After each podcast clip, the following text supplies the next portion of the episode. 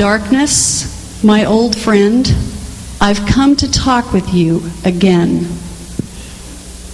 We are no strangers to darkness. We settle down with it, it becomes like an old friend. When I was once a student, very confused and hurt, I entered some real darkness, as I'm sure all of you have at one time or another. And one day I came across a few lines in Scripture that stunned me. And they said this God is light, and in him there is no darkness at all. Cal has chosen to say, not in Latin but in English, let there be light on its seal. Those are words from Scripture. And I say, too, let there be light. May it be so. Dr. Jeremy Begbie comes to us from the United Kingdom where he teaches theology, authors books, and creates projects where theology can be creatively expressed through the arts. The project is called Theology Through the Arts. Jeremy is a musician as well as a theologian, a husband and father of four, and a very creative, imaginative person with a passion for the arts and for the person who is truth. And tonight, very creatively and wonderfully, he will lead us into the light.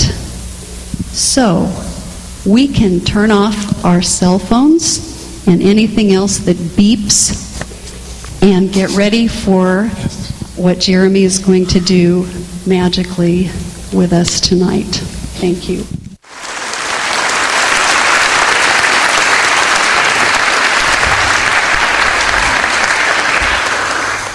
Thank you so much. I'd like to begin by saying something very important to me right at the beginning, up front. Whenever I speak to my colleagues in Cambridge and St Andrews and elsewhere, at least whenever I've been speaking in recent weeks about coming here to the States or about my American friends, in the conversation always there is a surge of affection, especially in the wake of the unspeakably horrific events of September the 11th. So I come to you tonight, as it were, on the, on the surge, on the wave um, of affection generated by those conversations and also by my own love for this country and for the people of this country. We stand with you, and I bring that message uh, from my friends and colleagues in the UK. Second thing is I'd like to say a big thank you to the team who has set all this material up. I'm extremely demanding about various things, and, I, and I'm extremely grateful to Phil and to Carl and Bob and others. Uh, people have been very thoughtful to me over my time here. In the little prayer room round the back, where I was um, put to be quiet, uh, someone very kindly put a hairbrush on the table, and I do appreciate that. and if you did do that, I'd like to see you afterwards, Very good. Okay. Also, especially good to be back in Berkeley. Happy memories of the last visit. But the overwhelming impression this time is of a kind of universal smell of coffee. When I woke up in the morning, first night in the hotel, just nothing but coffee could I smell. And when I'm on the streets, I, I had a strange dream last night. There was a kind of giant coffee percolator underneath the streets of Berkeley, just sending this aroma up. So, um, so that's, that's a kind of outsider's impression. You seem to be doing nothing but drinking uh, coffee. A lot of what I'm going to say tonight is through music, so we're going to begin with some music to start.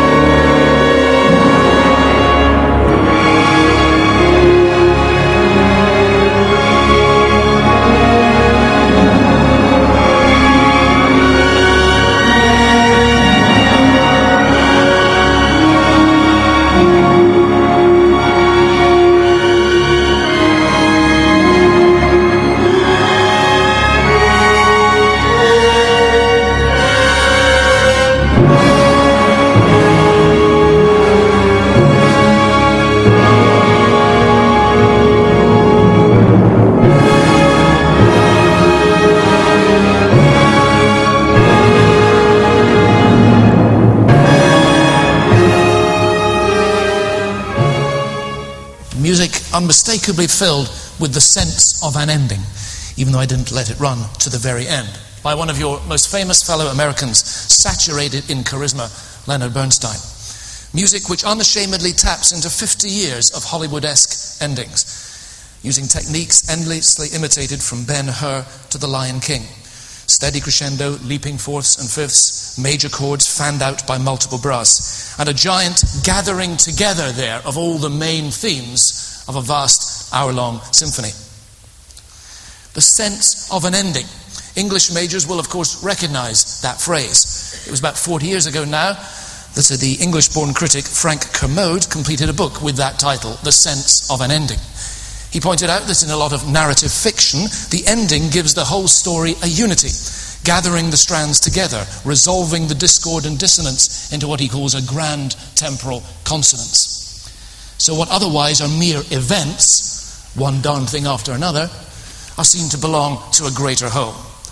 And he thinks that answers to a deep need in us all to believe there's a story to our lives. That what seems like a chaos of events very often can be connected, linked, but there's a point to it all which will be revealed in the end or ending, whatever that is. We need the sense of an ending, an ending that's going to make some sense of it all.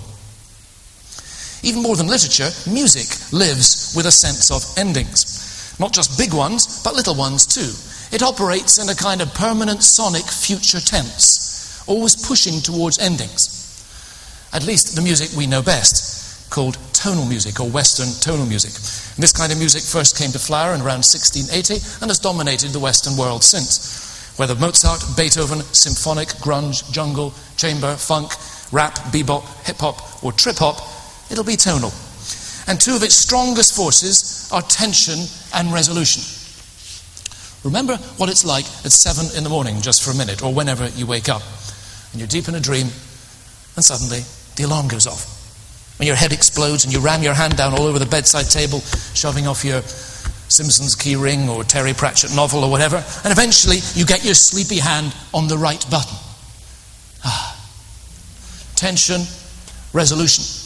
One of the most basic patterns governing our lives. And if you're going to compose music in the Western tradition of the last 500 years or so, you need to know how to handle tension and resolution. One of the most basic types is called harmonic tension and resolution, summed up so. We hear this, and we want and expect that. Instead of Mozart, have you ever heard this?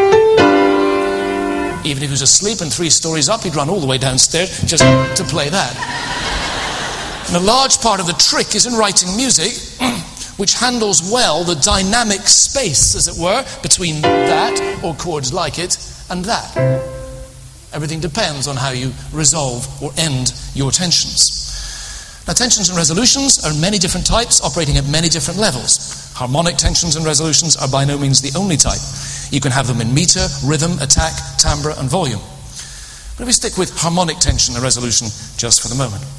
A tension, of course, assumes something before which it isn't a tension, an equilibrium before the tension comes along. You were asleep. That's the equilibrium. So the more full pattern really is equilibrium, tension, and resolution. Slight boom on this, Bob. We can just pull it down. Or am I, is that me? Are we all right, are we? Thanks. I thought probably better. Uh, equilibrium, tension, and resolution. Or, in slightly less pretentious more homely language, home, away, and home again. Let's listen to a Van Morrison classic.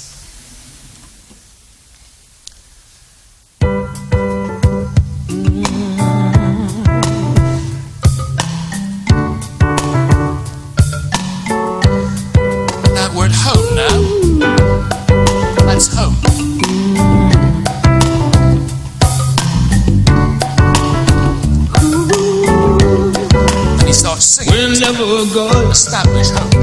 Shine a light on me. Open up my eyes so I can see. And then there's a British singer called Cliff When Richard, I look up who also sings in the darkest night, to establish hope. then I know everything is going to be Of course, in alright. Britain is remember. In deep confusion, We're still home. in great despair, He is there. When I am lonely as I can be, and I know that God shines You've had enough of being light home for a on me. so it's time to Reach away. out for help, reach out for help. He'll be there. He'll be there. Within your troubles, within your troubles, you can share. You can share.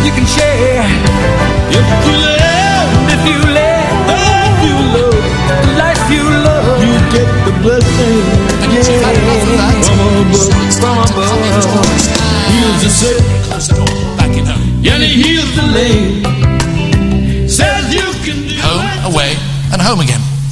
And that's a fairly straightforward example. The process can be very, very subtle, very stretched out. You go to one of the operatic dramas of Richard Wagner, for instance, you'll probably find yourself away from home for about four and a half hours. All the tensions, these tension resolutions, combine to give music this forward moving feel. It gives you a sense of the incompleteness of the present. It pulls you into a dynamic of desire, giving you an appetite for closure. In short, we sense ending. Even if you don't stay long enough to hear the ending, there's an overall sense that it's oriented towards a home, a resting place. Of course, you'll know you can find this pattern in many other places, in a vast amount of literature and drama, for instance, with a hundred permutations and variations. And there are big debates about how basic this is to the Western literary corpus. I'm sure you know all that. But in music, let's make a couple of things clear. First, we're not dealing with a circle. This is not circular time in the sense of exact return and repetition. When you kill the alarm, you don't go back to sleep again. Or at least that's the idea. You don't return to equilibrium. In music, even if the destination is a note for note repetition, it marks the culmination of a journey, so it will feel different. Hence the H, the capital H on the second home there. It's not so much like going round the block, it's more like finding a home at the end of the street, which is like your home, but only it's bigger and with much better furniture. It's like the home you left, only more so. So it's not circular. The second thing is final endings come in weak and strong forms. In this piece, and in the majority of popular music, there's a sense of home, but the actual end of the song may not be a flag waving climax. It might just fade out. In other music, there's not only a flag waving climax, but a huge sense of battle beforehand, at least in a lot of it, as in Beethoven, for instance, and a great deal of 19th century music.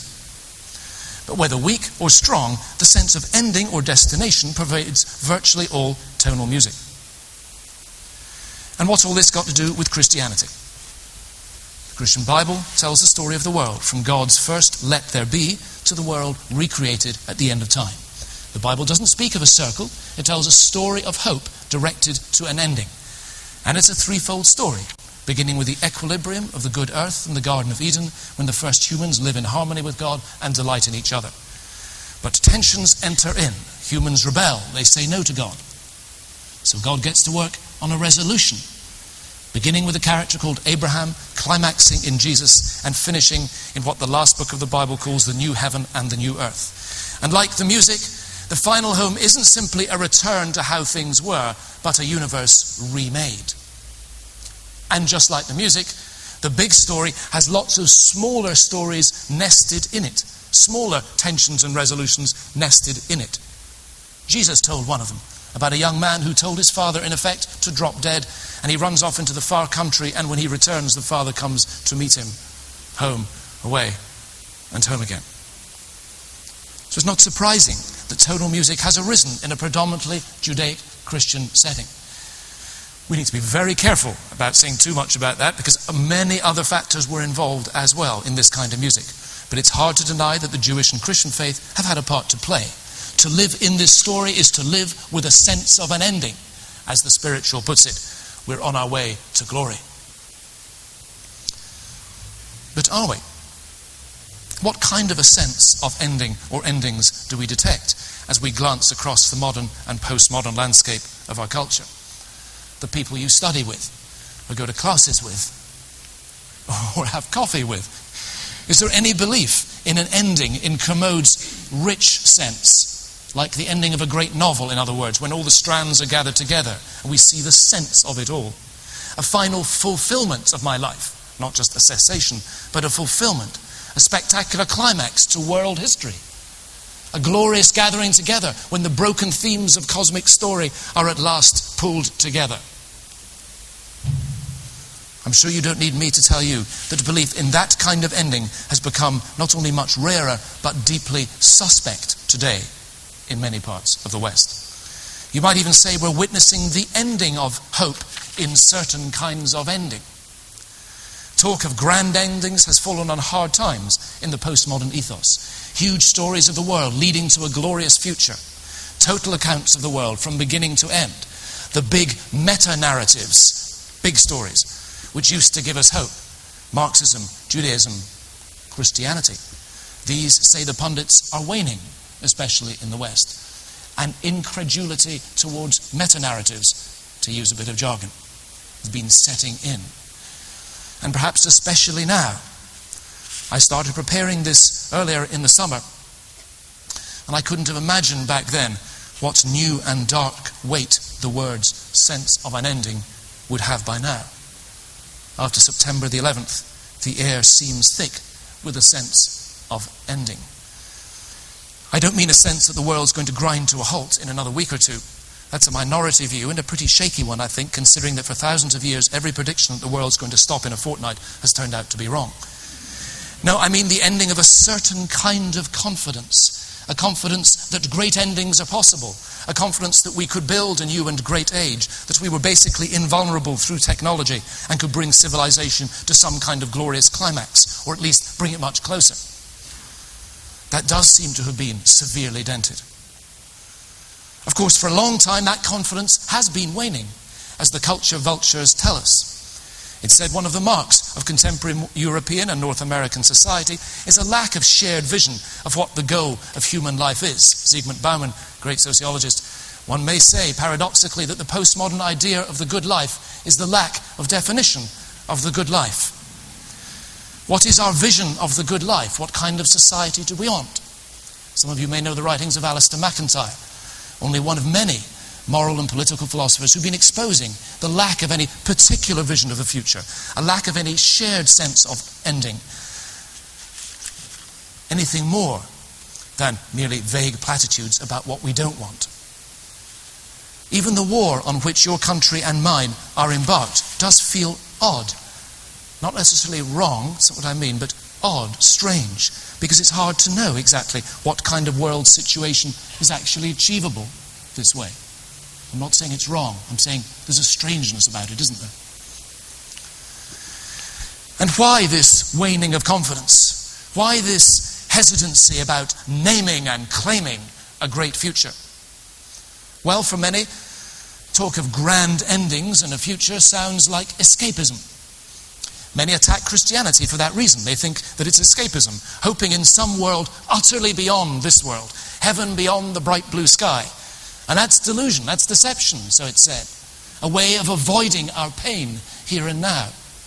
What Bruce Cockburn calls the sweet fantasia of the safe home is just that fantasia, fantasia, fantasy.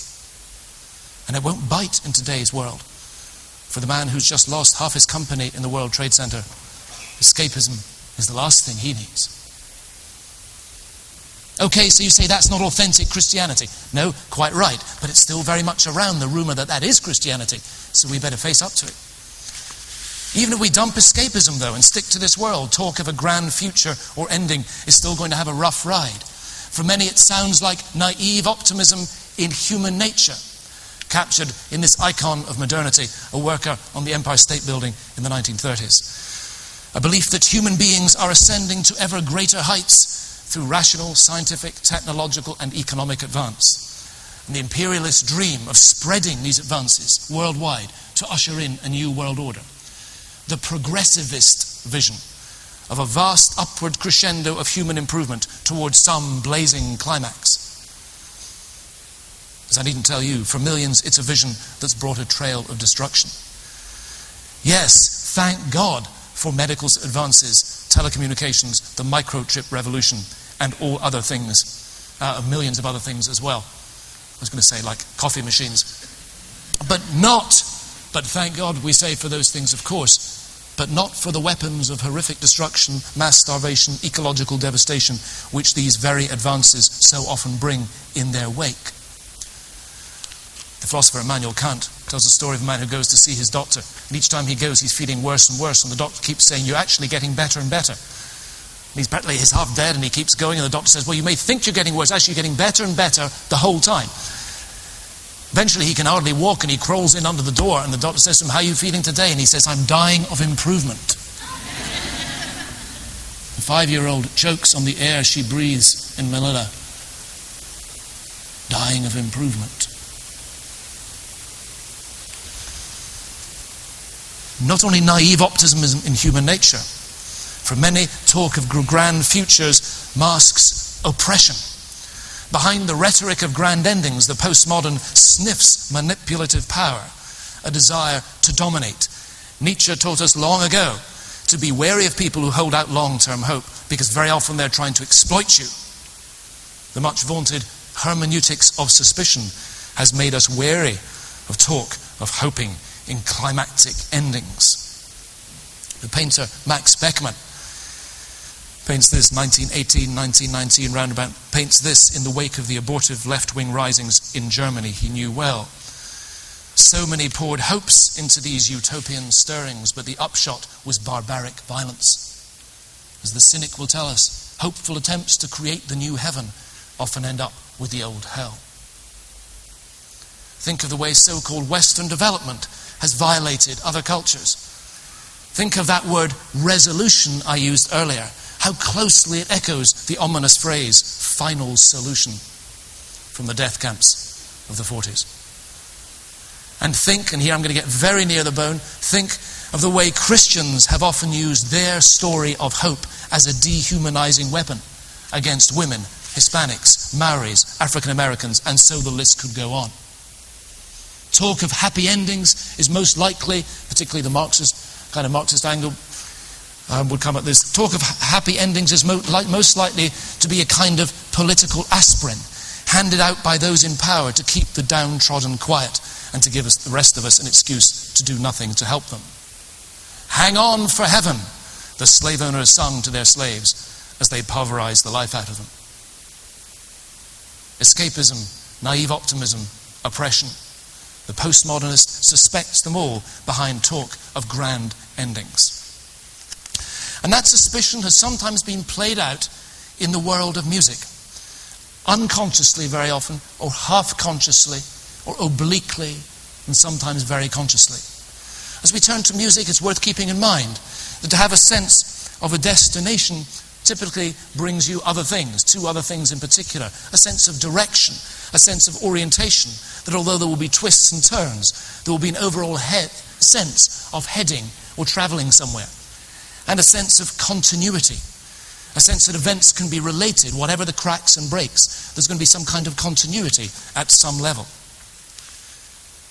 And very often with those, also some sense of where we've come from, origin, which often be closely related to where we think we're going. Some musicians have found themselves questioning all of these, not just verbally, but musically. To start with the most obvious, many musicians have been asking, why resolve?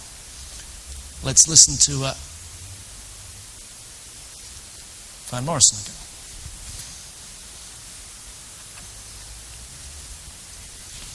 Let's try an experiment.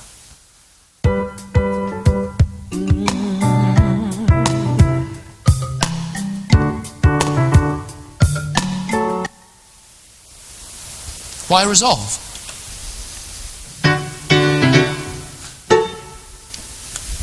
Want a batoon. No. Just stay there. It's a question many musicians you've been asking. Why resolve? And what if we loosen that sense of origin as well?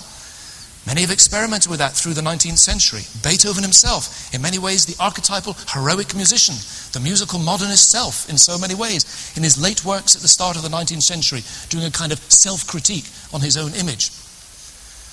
Around the same time, Frederick Chopin writes 50 odd mazurkas very odd, some of them are too. Here's how one of them starts.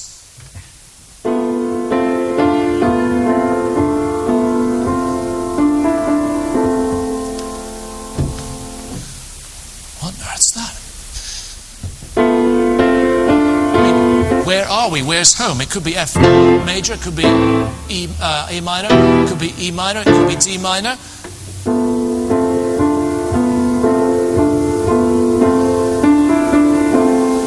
Let's not too critical. Let's carry on because the melody coming. Ah. Well, obviously, this is going to resolve at home. No. Oh boy, I can feel ground sliding underneath me. Where's home? Surely it's here. No, it isn't. Surely here. Oh, we're sliding again. We're sliding. Here it is and there's home.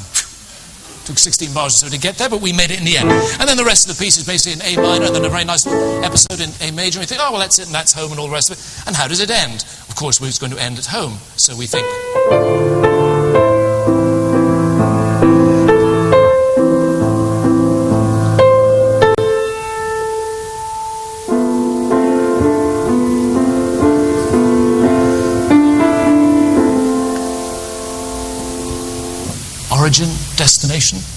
Who knows? Both very ambiguous. Some of you will know the work of Roger Lundin and his fascination with the theme of orphan in 19th century literature, which he takes as symbolic of the orphaned self of the modern age without origin or home. The Frenchman Claude Debussy was well versed in these experiments. Also, a great fan of Chopin, edited the Chopin studies, a collection of studies, and knew that those works inside out. And soon after the ending of the 19th century, another ending, in the last of his preludes for piano, Feu d'artifice, fireworks, we hear this. Uh,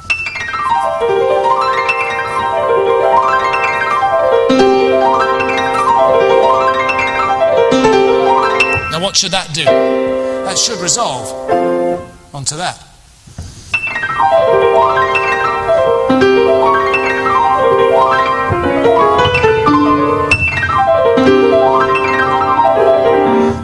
Get that at all. You get another chord immediately afterwards that also should resolve.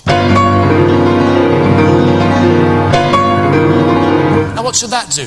That should resolve onto. Right? But he's not going to do that. Another one. And another one.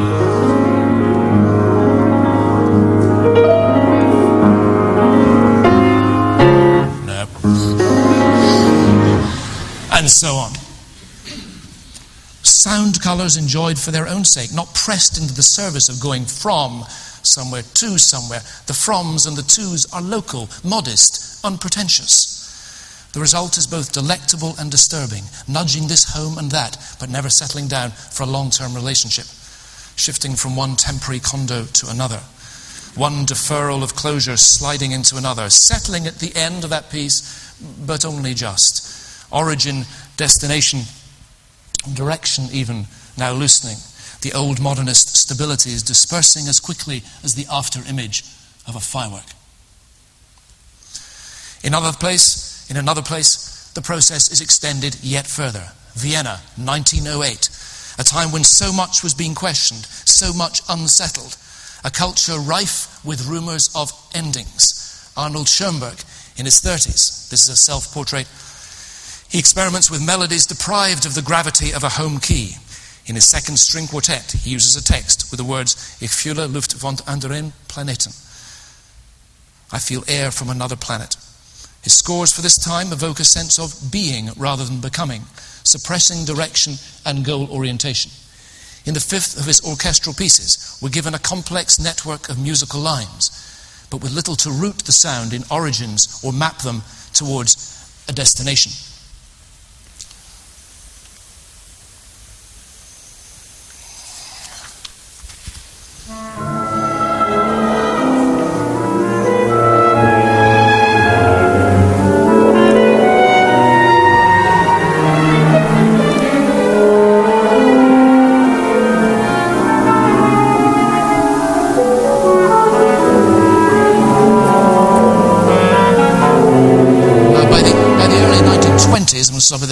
2920, he tightens that up with pieces very carefully constructed out of a line of notes from the 12 notes of the chromatic scale, but arranged in such a way that no one note predominates, no one center serves as an orientation point, no one center serves as home.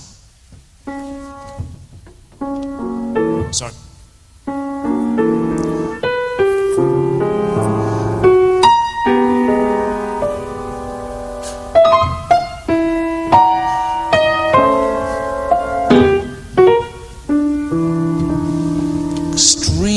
Carefully organized, some most carefully organized music ever written. Fiercely calculated to be permanently away. I feel air from another planet. Now, if you're a music major or ex music major, you'll know I'm simplifying drastically and you'll be blushing.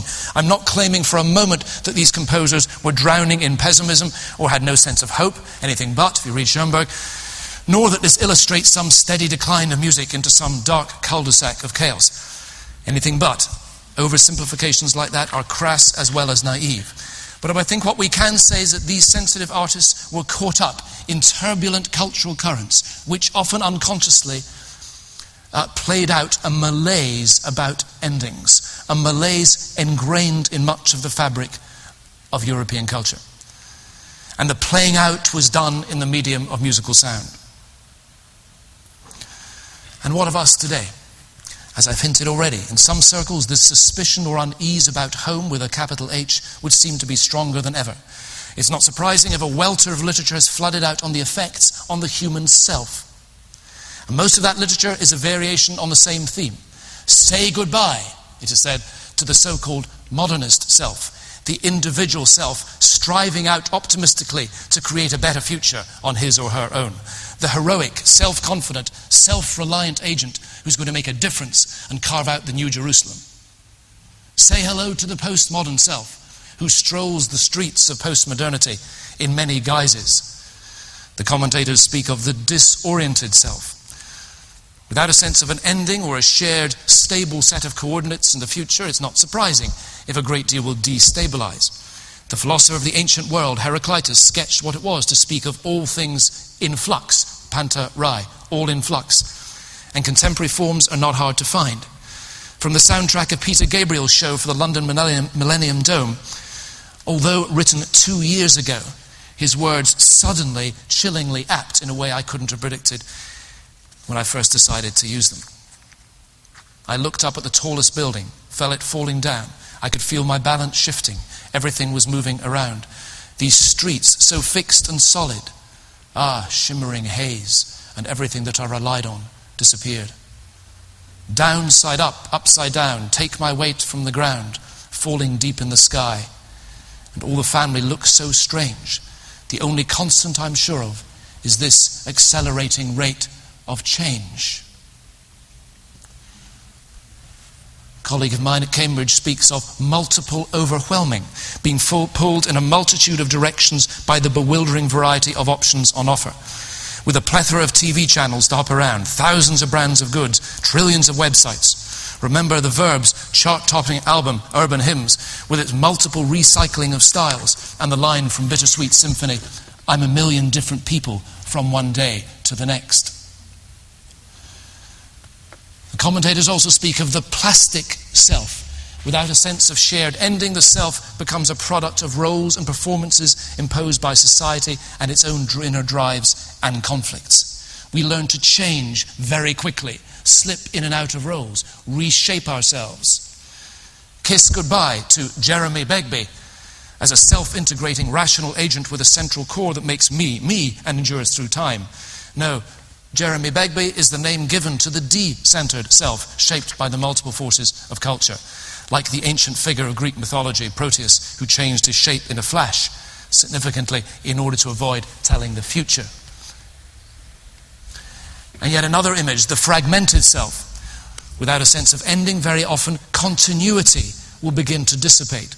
Past, present, and future will tend to fracture Bauman, who I mentioned earlier, writes a book a number of years ago about our times called Life in Fragments, about a culture where jobs for life have all but disappeared, when professions have the habit of appearing from nowhere and disappearing without notice. The ethos of the weekend fling, fleeting and flirting, where we can only handle a night or a day at a time.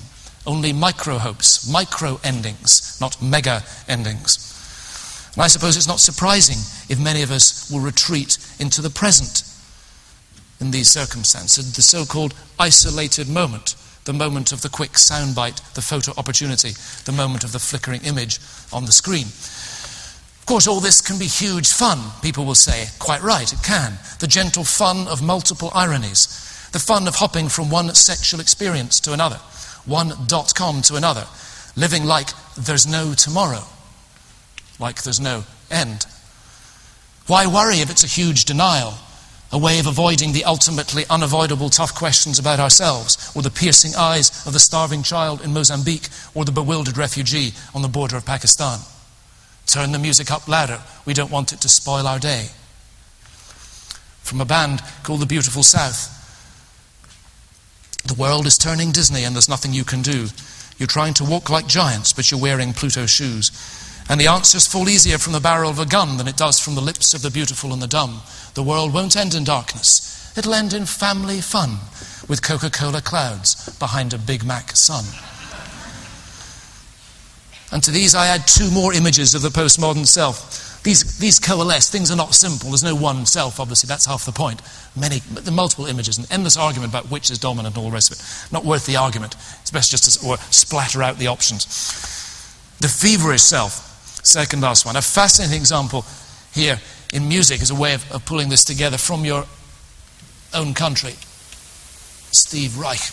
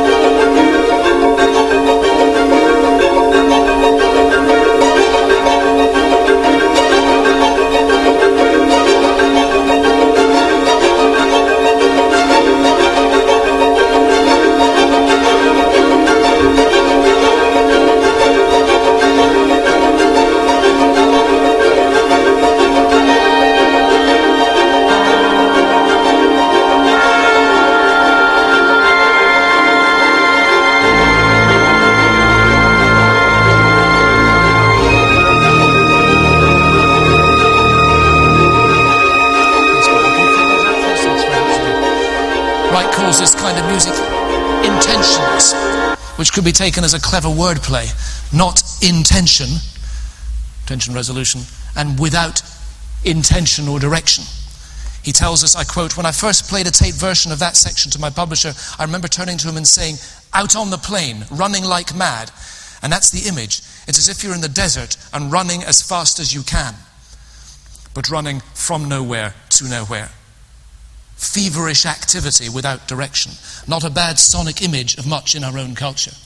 Read Zygmunt Bauman's fascinating discussion of the desert as a symbol of the postmodern ethos. Without fixed coordinates, when you can't measure your progress or direction because footprints get so easily and quickly blown away. Think how lost travelers in a desert, you know, they tend to go round and round in circles. But you daren't stay still or you'll die. Feverish activity without direction.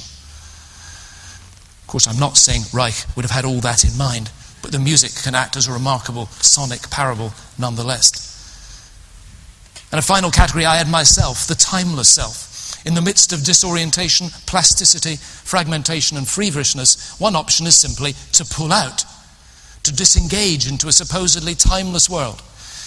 And in the last 10 years or so, we've seen an explosion of the popularity of music, which in effect offers something like this from chill out music to Spanish monks to the prayer cycle to carefully processed Hildegard of Bingen. The English composer John Tavener, very much alive, looking a bit like a cross between Liberace and the Archbishop of Canterbury, as someone once said. Highly popular among a wide range of listeners. Some are in the late 70s, captivated, sorry, since the late 70s, captivated by a vision of God and eternity but an eternity completely beyond this world. There can be little hope within this world for this world. So Tavener frequently uses symmetrical structures, structures which don't lead to anything, as it were, but which deliberately fold back on themselves. Here's just a glimpse of that. This is the piece at the end of the Diana funeral service.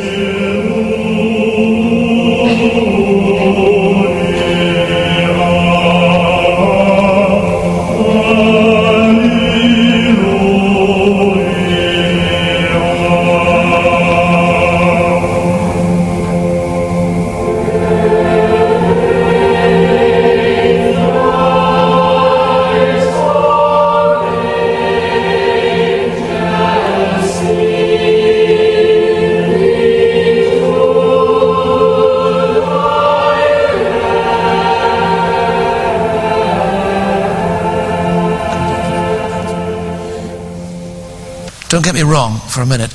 I happen to like the music. That's not what I'm trying to say. I'm not certainly not saying it represents, or this or similar music represents bad music, or there's no place for it, or all these composers would subscribe to what I'm saying. What I'm saying is, I think part of its popularity, perhaps a large part of its popularity, is because it's, it's, it's being it's certainly being sold and marketed in a culture deeply anxious about hoping for any kind of rich ending or endings for this world or for us. I suppose, with all this in mind and in these troubled post September the 11th days, it's not surprising if thousands upon thousands have been flooding into churches in my country as well as yours, and indeed onto streets and squares to have services or quasi services. I gather there were thousands in a square not far from here in Berkeley. Because with such a sense of ending, it's only natural that people should reach for the possibility that there is something or someone which might not end. Of course, to many that will just seem like good old time escapism, clinging at false straws. But suppose, suppose, just suppose, that the God they speak about in those churches and squares had actually created this world and you and me with an end in mind. And suppose that this same God wanted us in on the end and wanted to give us a sense of that ending now. And suppose, in order to get our attention, he met us at our lowest point when our attempts to make grand endings fail horrifically. I want to hear a reading now, short reading from Mark's Gospel. Thank you. This reading is from the Gospel of Mark, chapter 15, beginning at the 33rd verse. And when the sixth hour had come, there was darkness over the whole land until the seventh hour. And at the ninth hour, Jesus cried with a loud voice, Eloi, Eloi, lama sabachthani, which means, My God, my God, why hast thou forsaken me? And some of the bystanders, hearing it, said, Behold, he is calling Elijah. And one ran, filling a sponge full of vinegar. He put it on a reed and gave it to him to drink, saying, Wait, let us see whether Elijah will come to take him down. And Jesus uttered a loud cry and breathed his last. And the curtain of the temple was torn in two from top to bottom. And when the centurion, who stood facing him, saw that he thus breathed his last, he said, Truly, this man was the Son of God. word of the Lord. Here, God meets us at our lowest point.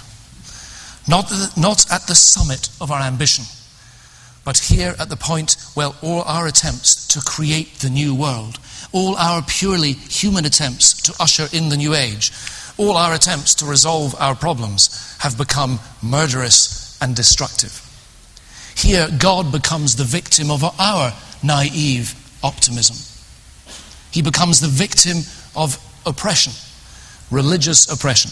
He was crucified by a religion which, glorious as it was, had by this time become distorted by purely human hopes. And for many, it had become cruelly oppressive. Political oppression. He was crucified by the Roman Empire, which, glorious as it was, had at this time become distorted by purely human hopes, and for many had become viciously oppressive. He is disoriented. Indeed, his very identity seems to be on the line. My God, my God, where are you? His past, present, and future feel as if they're fragmenting. He questions, indeed, his own past and present and future. He is torn in many directions by disciples, crowds, politicians, religious leaders. But he doesn't pull out, he hangs on to the bitter end, taking it all, absorbing it all. a crucifixion by the Brazilian sculptor Guido Rocha, who was tortured mercilessly in jail. His hope stretched to the limits. Would it be possible to hear something of, something of this in music? Nothing I've ever heard or found comes quite as close to this piece by a pupil of Schoenberg, Anton Webern. It's a funeral march written after the death of his mother. 1909. At this stage, Webern, acute with a sense of endings, the ending of the great stream of Germanic musical culture in which he had been reared. The piece begins with about two minutes of murmurings on percussion, slow and low beating gongs, barely audible. And then in the last minute, which I'll play now, the sound erupts violently from below and eventually disintegrates into silence.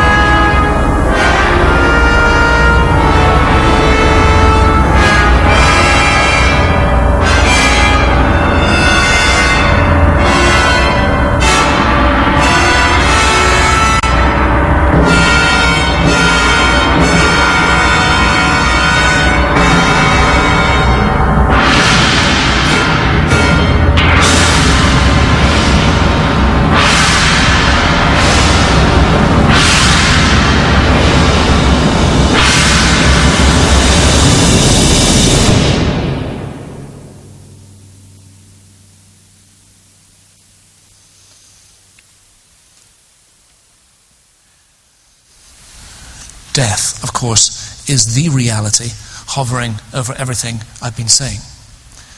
The ending of all endings, the reality which threatens every hope in a rich ending.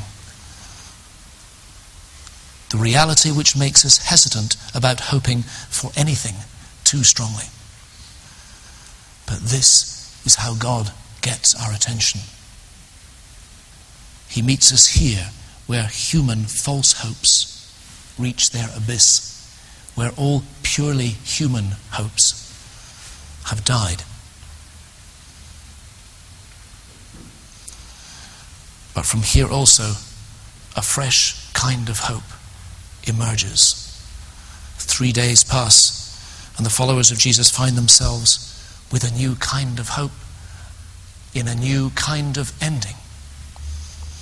Rumors of an empty tomb and then the man himself, nail marks in his side and hands. Alive, newly alive, more alive than before. What kind of ending can they now look forward to?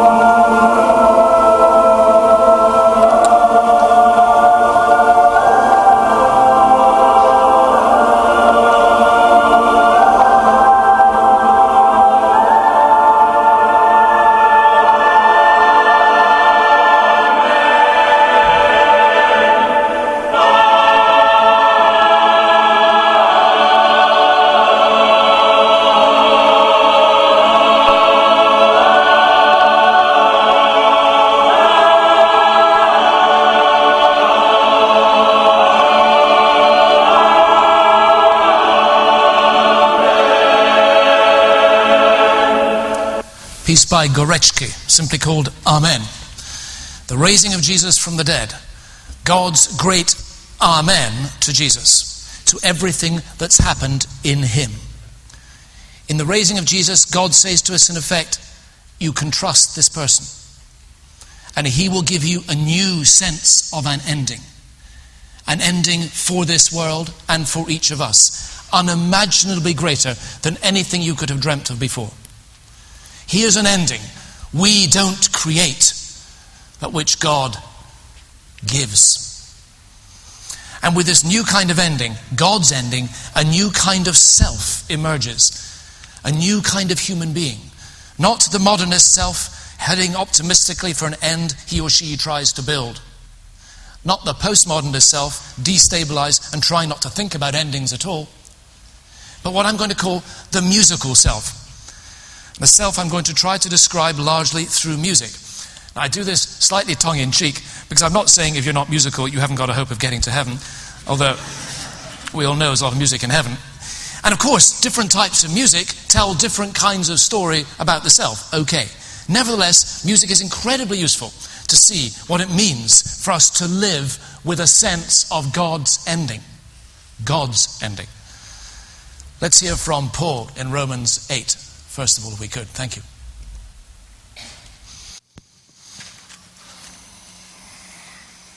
I consider that the sufferings of this present time are not worth comparing with the glory that is to be revealed to us. For the creation waits with eager longing for the revealing of the sons of God. For the creation was subjected to futility, not of its own will, but by the will of him who subjected it in hope. Because the creation itself will be set free from its bondage to decay and obtain the glorious liberty of the children of God. We know that the whole creation has been groaning and travail together until now. And not only the creation, but we ourselves, who have the first fruits of the Spirit, groan inwardly as we wait for adoptions as sons, for the redemption of our bodies. For in this hope we were saved. And our hope that is seen is not hope. For who hopes what one sees? But if we hope for what we do not see, we will wait for it with patience. Thank you very much. What is the destination in that passage? What is God's great ending? Home with a capital H. Not, mercifully, some completely separate place beyond the sky when we die. No, says Paul here, it's this world remade. This world. That's what the raising of Jesus tells us. It's a hope for this world renewed, not the invisible, timeless world of Plato, not the hazy Noumena world of Immanuel Kant, not some fairy tale world beyond the bright blue sky, but this world which God entered in Jesus to remake. This world liberated from the things which devastate it. Finally judged, freed from evil, purged from pain. This world with a thousand dimensions added.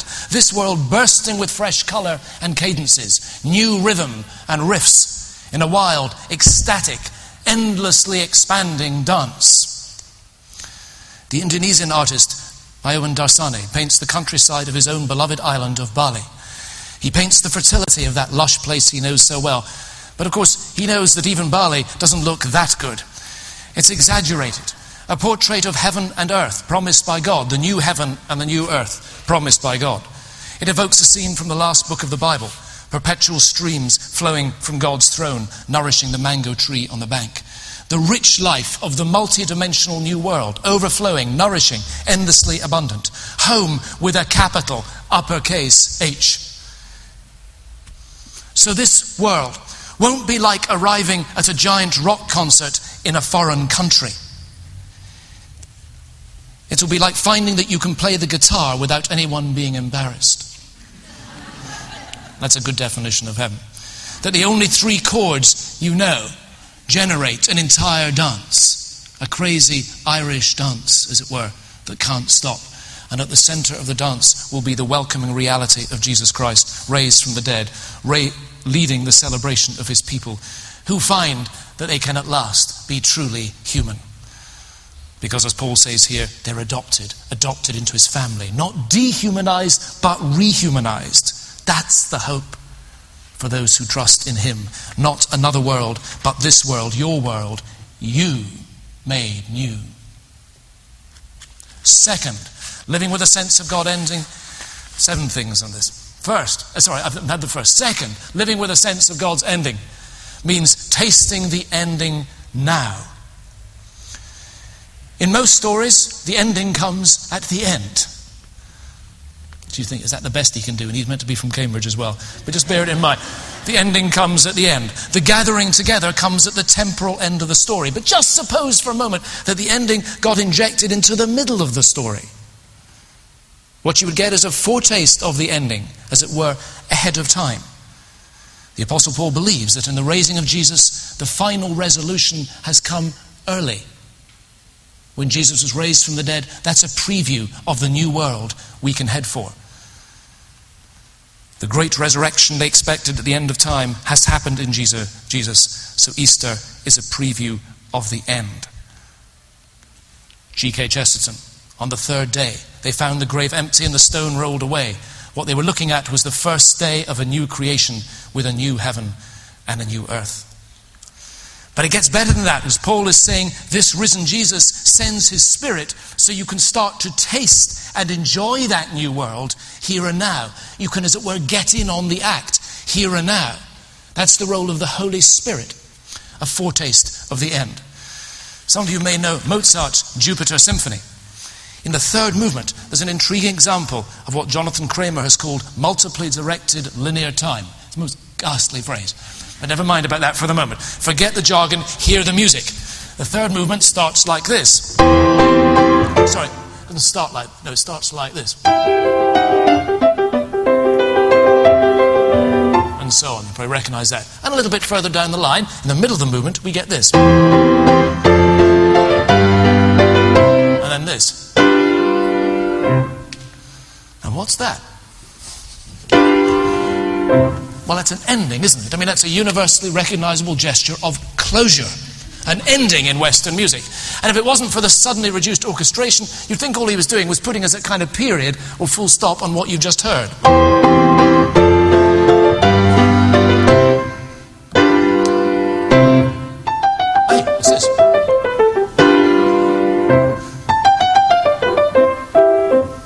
Wait a minute. This then has turned out to be the first phrase of a new eight measure phrase. So, which was it? Was it an ending or a beginning? And the answer is both. Mozart is playing on the ambiguity between closure and gesture and opening process. An ending has come too soon and marks a new beginning. The raising of the Jesus from the dead was seen by the first Christians as an ending come early but it marks a fresh start for the world, a fresh phase in God's dealing with the world, or should I say, a fresh phrase. But needn't stop there. That little closing gesture, which let's face it, isn't the most promising melody in the world, is it? You're not going to go home tonight and sort of sing it in the shower, are you? There's not a lot you could do with that, you would think. But then you're not Mozart. Here he goes. There it is. Now upside down right way up again. And sequence. And back to the beginning. Or is it an ending? An ending then becomes the material out of which he spins a whole set of developments. Christ was raised from the dead, yes, but now the Holy Spirit will weave all sorts of new developments in your life out of that great ending come too soon. Living with a sense of God's ending doesn't mean standing in the present and peering optimistically into the future. It's about getting a million foretastes of the future symphony of eternity right now. A couple of years ago, I was preaching in a black South African township. In the morning I preached there, I was told just before preaching that a house around the corner from the church had just been burnt to the ground because the man who lived there was a suspect thief. A week before that, a tornado had just cut through the township, ripping apart 50 homes, five dead. And then I was told that the very night before, a gang hounded down a 14 year old, a 14 year old in the Sunday school, and stabbed him to death. And the pastor began his opening prayer Lord, you are creator and sovereign, but why did the wind come like a snake and tear our roofs off? Why did a mob cut short the life of one of our own children when he had everything to live for. Over and over again, Lord, we are in the midst of death. And then they sang very quietly, then louder. They sang, and they sang, and they sang. It's a foretaste of the end. Christian hope isn't looking around at the state of things now and trying to imagine where it's all going. It's not about trying to calculate the future from the present. It means breathing now the fresh air of the future, tasting the spices and sipping the wine of the feast to come. And those people in that church sensed it that day, even in the midst of all that. And so we can say, third, living with a sense of God's ending means no escapism.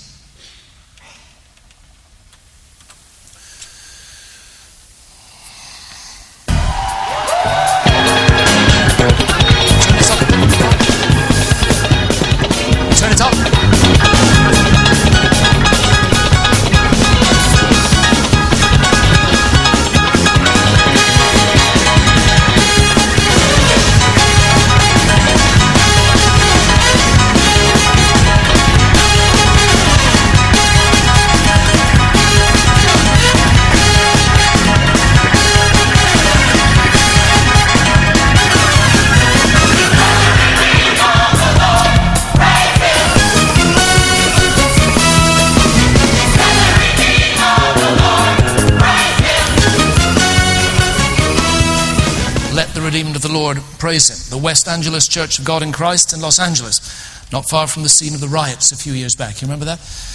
I go back there every time in LA because they remind me that hopeful praise can intertwine with community renewal, the education of the disadvantaged, legal aid for the downtrodden, a fight for better housing. It reminds me that authentic hope doesn't drive one away from the world, but back into the world, burning with pain. Hope for an ending has nothing to do with retreating from the world. Paul's vision there that we heard in Romans 8 is of Christians in the world for the world, Christians in the midst of a groaning creation, and indeed groaning themselves. In the midst of a groaning creation, for the sake of a groaning creation, to bring about and see foretastes of the end. Sentimental escapism has no place in Christianity. Again, words from that same Verve album I quoted earlier. Amazing words. I need to hear some sounds of hope which recognize the pain in me.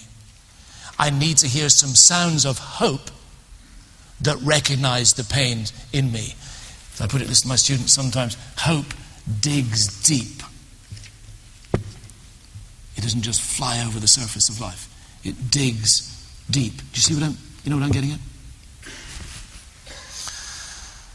Of course, there's sometimes when that kind of transformation seems very, very hard and almost impossible. So we need to say, fourth, living with a sense of God's ending often means hearing between the notes.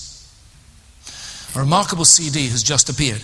I haven't played this to anybody yet, so you're the first people who ever played this to. I hope also the first time you've heard this. Quite extraordinary. It includes the playing of one of the most famous pieces ever written for solo violin, the spectacular Chaconne in D minor by J.S. Bach. I have a special soft spot for Bach because he's fortunate enough to have the same initials as me. JSB. German. Now, a German professor of music has shown that intertwined with the notes of this chaconne are a number of chorales or hymn tunes that Bach almost certainly had in mind when he was composing the chaconne. You don't hear these melodies, but she shows they're there, as it were, between the notes fact, she's found out that the chorales, what chorales, these hymn tunes, were all related to death and resurrection, and that he was writing this piece in the wake of his first wife's sudden and tragic death. Now, a group of singers called the Hilliard Ensemble are paired up with a violinist, and very gently they sing these chorale tunes alongside the violin part. The result is we're made to hear between the notes. And somehow the violin part then makes so much more sense.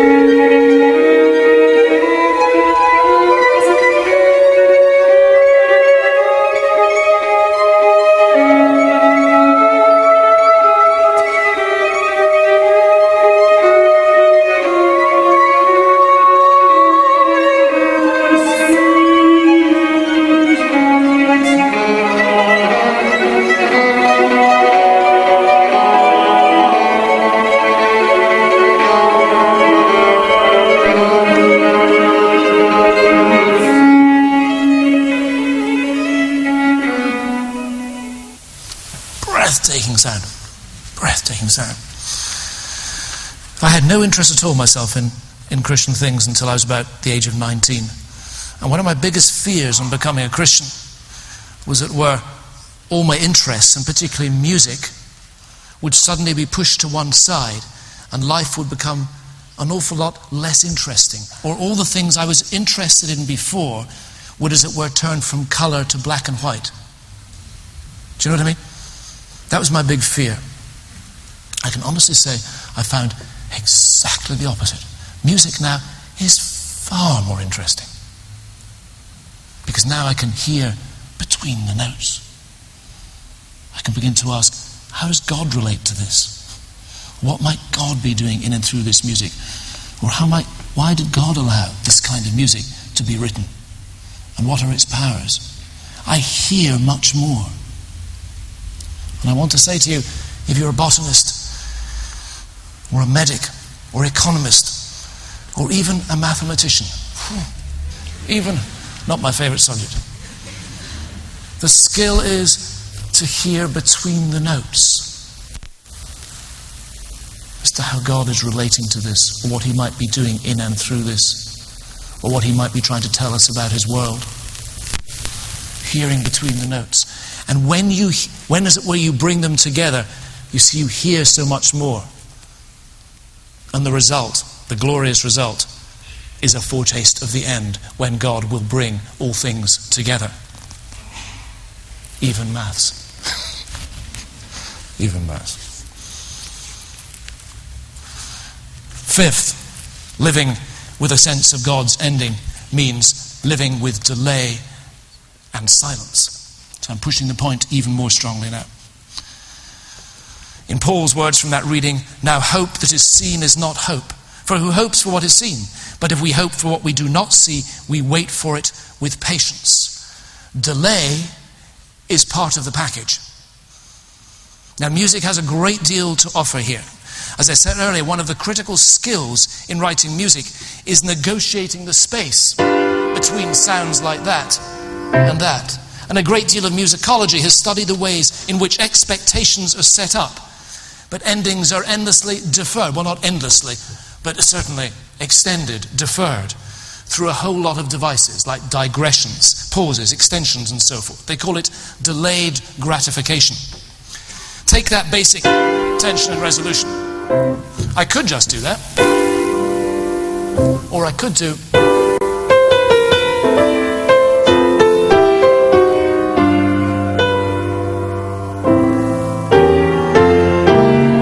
Organists get used to doing that sort of thing when the minister doesn't turn up in time to preach a sermon, okay?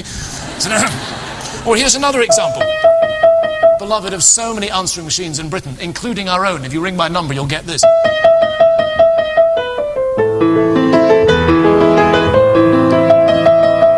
Recognize that? Für Elise by Beethoven. It's the piece you played just before giving up the piano. Do you remember that? now, what does he do with this? Straight on, he does this. Now, if he was just an ordinary composer, at this point, he would just do. And then everything will be in eight measure sections 8, 16, 32, 64, everything straightforward. But he's not an average composer of scores. Beethoven, even in a kid's piece, he can't resist doing something original.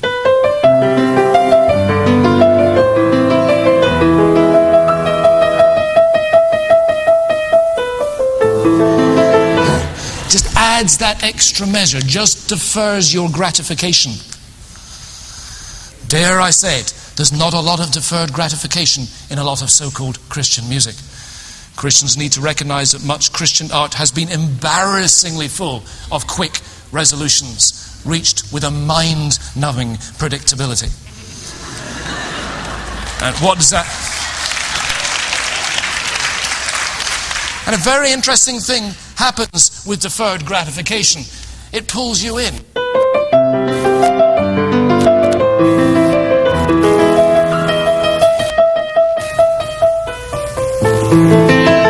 the delay becomes charged with hope because you are drawn in and drawn forward. Hope lives in the midst of delay. And that can happen even in silence. There's a fascinating moment in one of Alanis Morissette's songs. Alanis, bless her heart. the conflicts, the craziness, and the sound of pretenses falling all around, all around. And then the music stops. Do you know this song? And then suddenly, why are you so petrified of silence? Why are we so petrified of silence? Because we think nothing happens in silence. So our culture fills, of course, every silence with sound. Because we're petrified of silence because silence means void, it means emptiness, it means blank space. But music can tell us otherwise.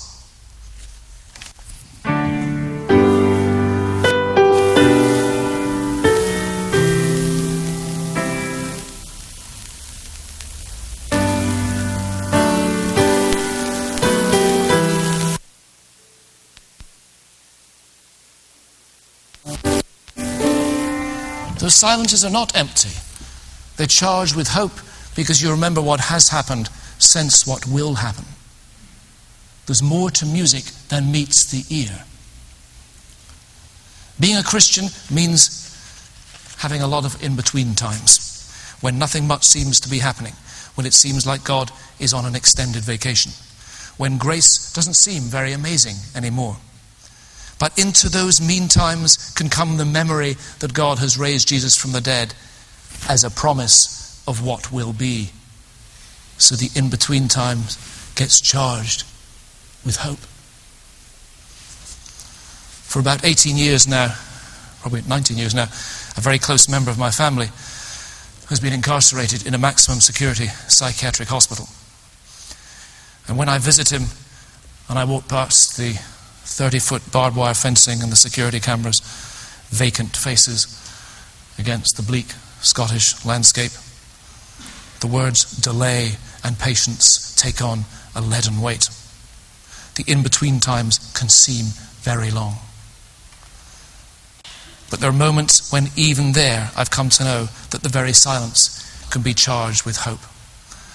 Because it's into this very bleakness that God has come in Jesus Christ, and out of this bleakness, that He's raised Him from the dead as a pledge that one day He will make sense, will make something out of even this. Sixth, living with a sense of God's ending means living, means hoping on many levels. Now, I've talked about harmonic tension and resolution. But there are deeper patterns of tension and resolution in music on which the rest depend. And they're created by meter. Imagine you're living in a building where you're living on six stories simultaneously. That's what meter gets you doing. Let's explore just one piece.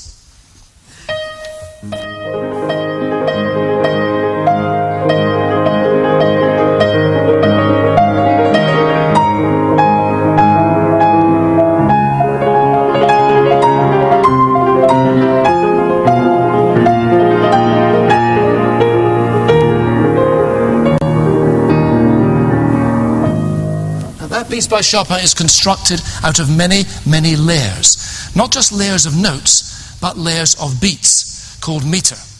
Meter is the pattern of beats underlying music. When you tap your feet to music, you're tapping to meter. When a conductor conducts an orchestra, they're conducting meter, or at least that's the idea. Meter, meter mustn't be confused with rhythm. Rhythm happens over meter. And if you start dancing to the rhythm, you might find some problems, particularly, say, in other pieces of Chopin that I was trying earlier today. Meters in my right hand with a tune.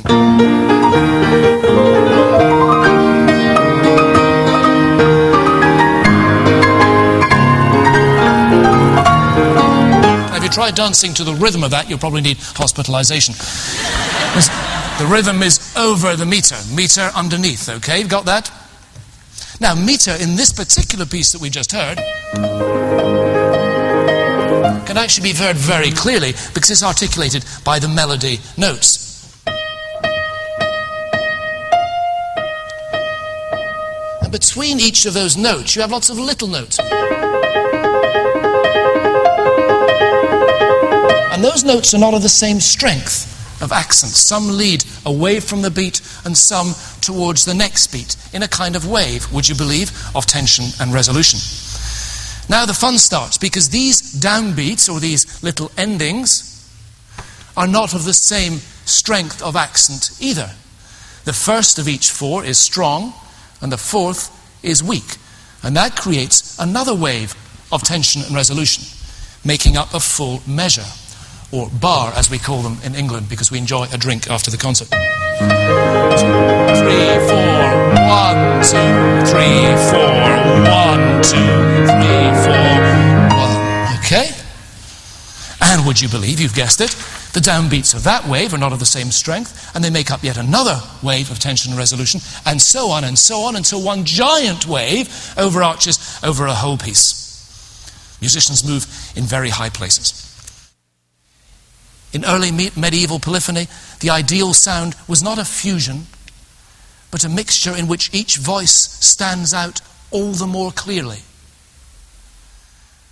And then the saxophonist comes along. The two styles of jazz and medieval music don't merge into one, they enhance each other. They become more fully themselves. And that is a new vision for what it means to be human self today. The modernist self is the prima donna who can only ever sing solo and who drowns everybody out with fortissimo confidence and then collapses with exhaustion. The postmodernist self wonders whether her voice is anything more than the creation of her last singing teacher because she sung every part from bass to coloratura and still doesn't know who she is. The musical self lives with a sense of God's great finale when every voice is given a place and becomes more melodious, more real, more alive. I can just insert there a quick story that's come to mind.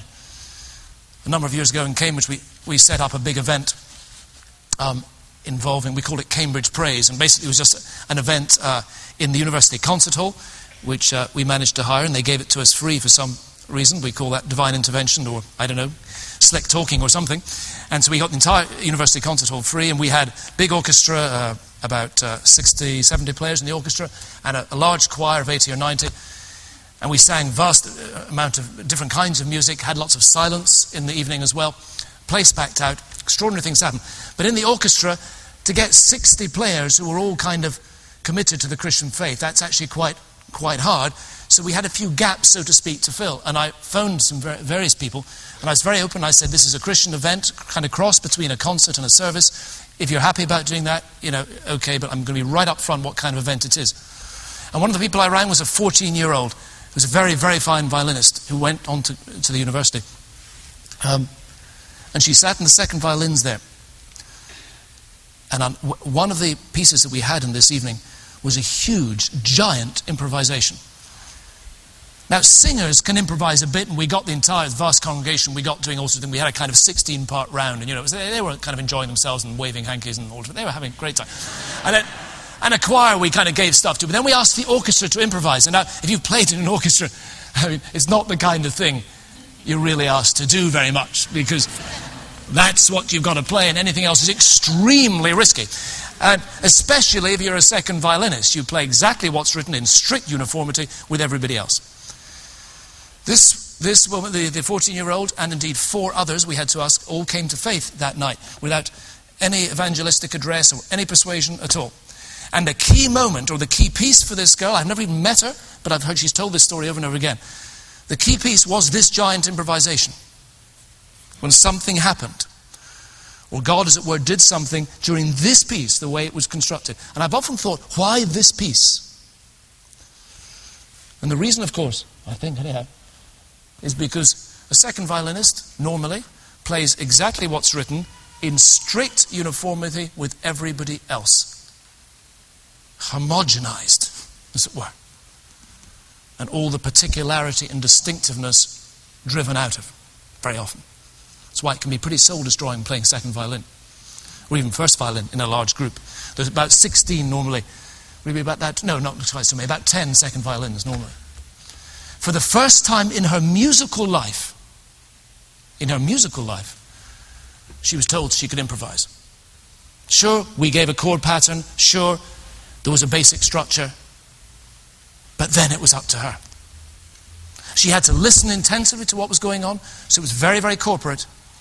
But in that moment, she, as it were, became more fully herself, musically, and ultimately in the Spirit as well. The Holy Spirit is not out to homogenize people into one, but to make them more fully human in relation to other people.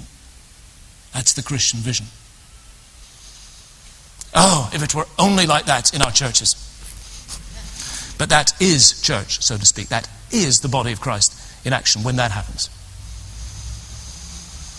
Or again, I can't resist this. Listen again to that violinist. You remember the Bach piece I told? I'm going to ask you to listen to a section of it again, just for a minute. Don't listen to the voices. Listen to the violinist. And the violinists were, okay, he's still playing what Bach is, has written. But somehow he seems to be enjoying it so much more. And the Bach comes alive. Because now he's, at were, hearing between the notes and hearing God's part in it and becoming more fully himself. Just listen again to this.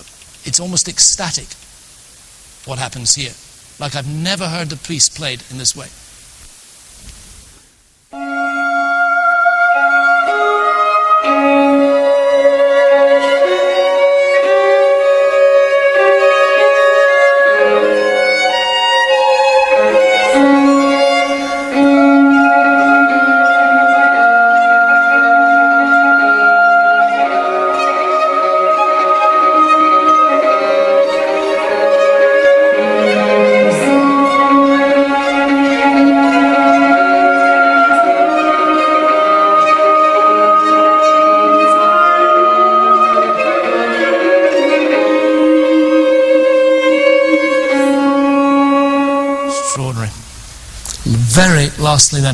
Still under the heading of improvisation, errors can be remade. If we go back to this Chopin piece I played earlier, if you don't mind Chopin, so quickly after, after Bach. JSB will forgive us, I hope. I was playing it earlier. It's actually quite a hard piece. And what usually happens is you don't get every note. And sometimes the notes you don't get can be very embarrassing.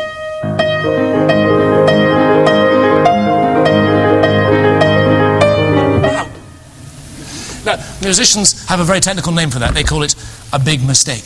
Okay? and you're left with a number of options. At least, you're not, yes, you're left with, I suppose, a number of options. You could sort of burst into tears and run out and throw a tantrum, but it's, it's not very British, so I wouldn't do that. And, not and you can't, of course, erase the mistake. It's what's interesting about music. It is so temporal. Once it's happened, it's happened. I mean, a piano like this has 88 keys on it, but it doesn't have a delete key. the blunder has happened. It can't be undone. But an experienced player won't seize up. Now, you learn to improvise the wrong note and make something of them. To use a technical term, you transform the wrong notes into what are called passing notes. Passing notes are notes which don't really fit, which, which can become fitting or even beautiful.